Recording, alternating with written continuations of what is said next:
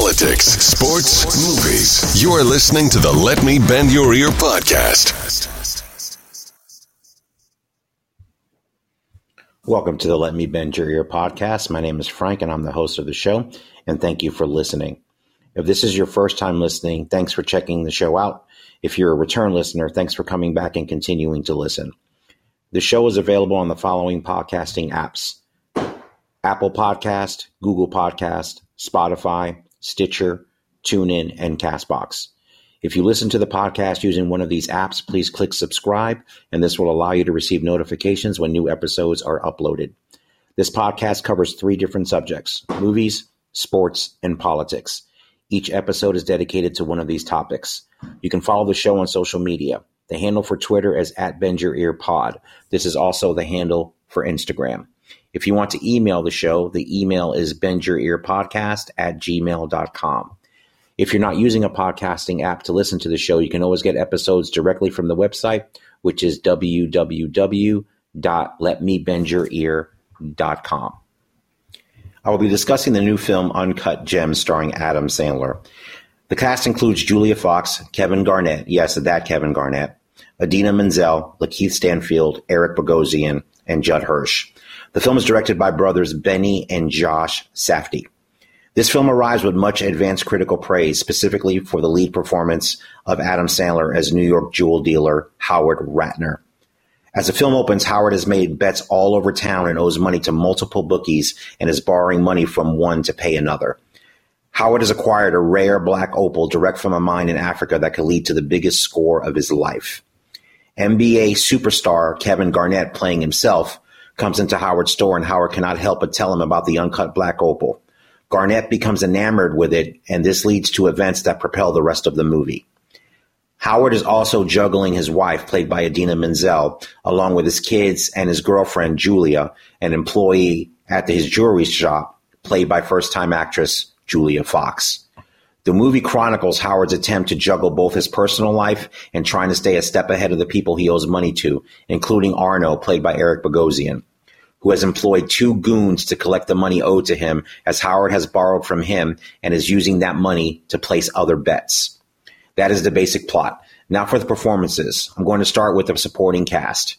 Kevin Garnett, even though he's playing himself, was very good. Being a first time actor, even though you are playing yourself in that role, can be daunting. But he was very good in his scenes with Sandler. They had a great back and forth between their characters.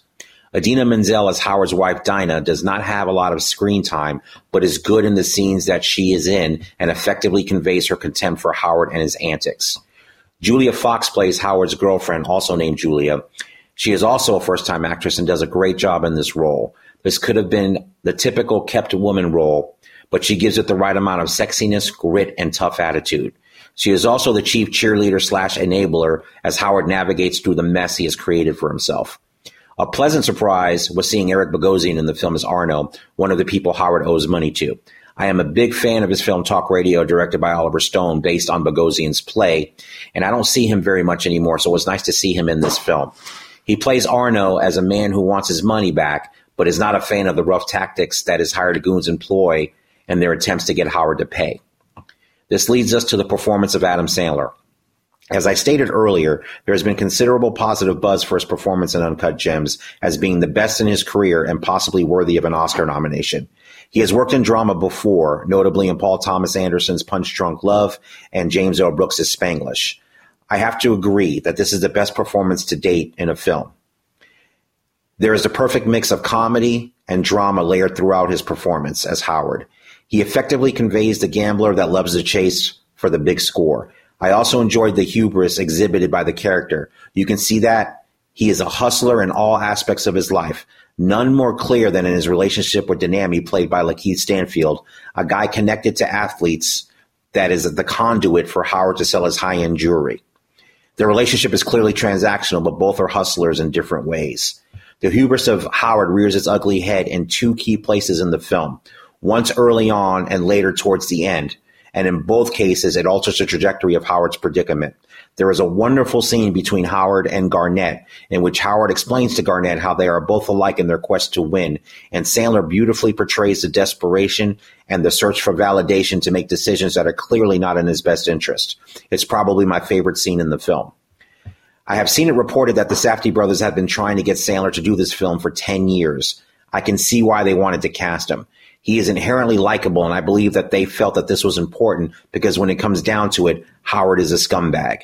He is a degenerate gambler, a liar. He is cheating on his wife.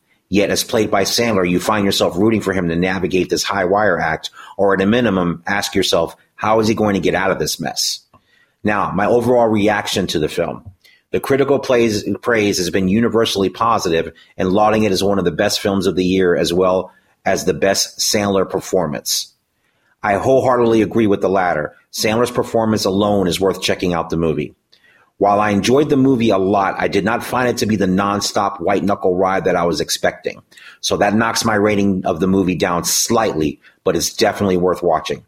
And with all the complaints from certain places regarding only comic book movies taking over theaters, as I said earlier in the year of, in my review of Once Upon a Time in Hollywood, there is a lack of R-rated films aimed at adult audiences. So when good ones hit your multiplex, you should go out and support them. My review of Uncut Gems is four Van Goghs out of five. A very good movie with an outstanding Adam Sandler performance. Thank you for listening to this episode. If you like what you heard, please hit subscribe on whatever platform you're listening to the show on. The podcast is available on Apple Podcast, Google Podcasts, Spotify, Stitcher, TuneIn, and Castbox. You can always download episodes at the show's website, www.letmebendyourear.com. You can follow the show on social media. The handle on Twitter is at BendYourEarPod. This is also the handle on Instagram. You can always email the show at bendyourearpodcast at gmail.com. If you like what you heard or you think someone else would like it, please share on your social media. This is an important way to help get the word out. If you're listening to this podcast on Apple, Apple Podcasts, please rate and review. This is a simple and significant way to help the show achieve a higher profile in search results when people are seeking out podcasts to listen to. Again, thank you for listening, and I hope you have a wonderful week.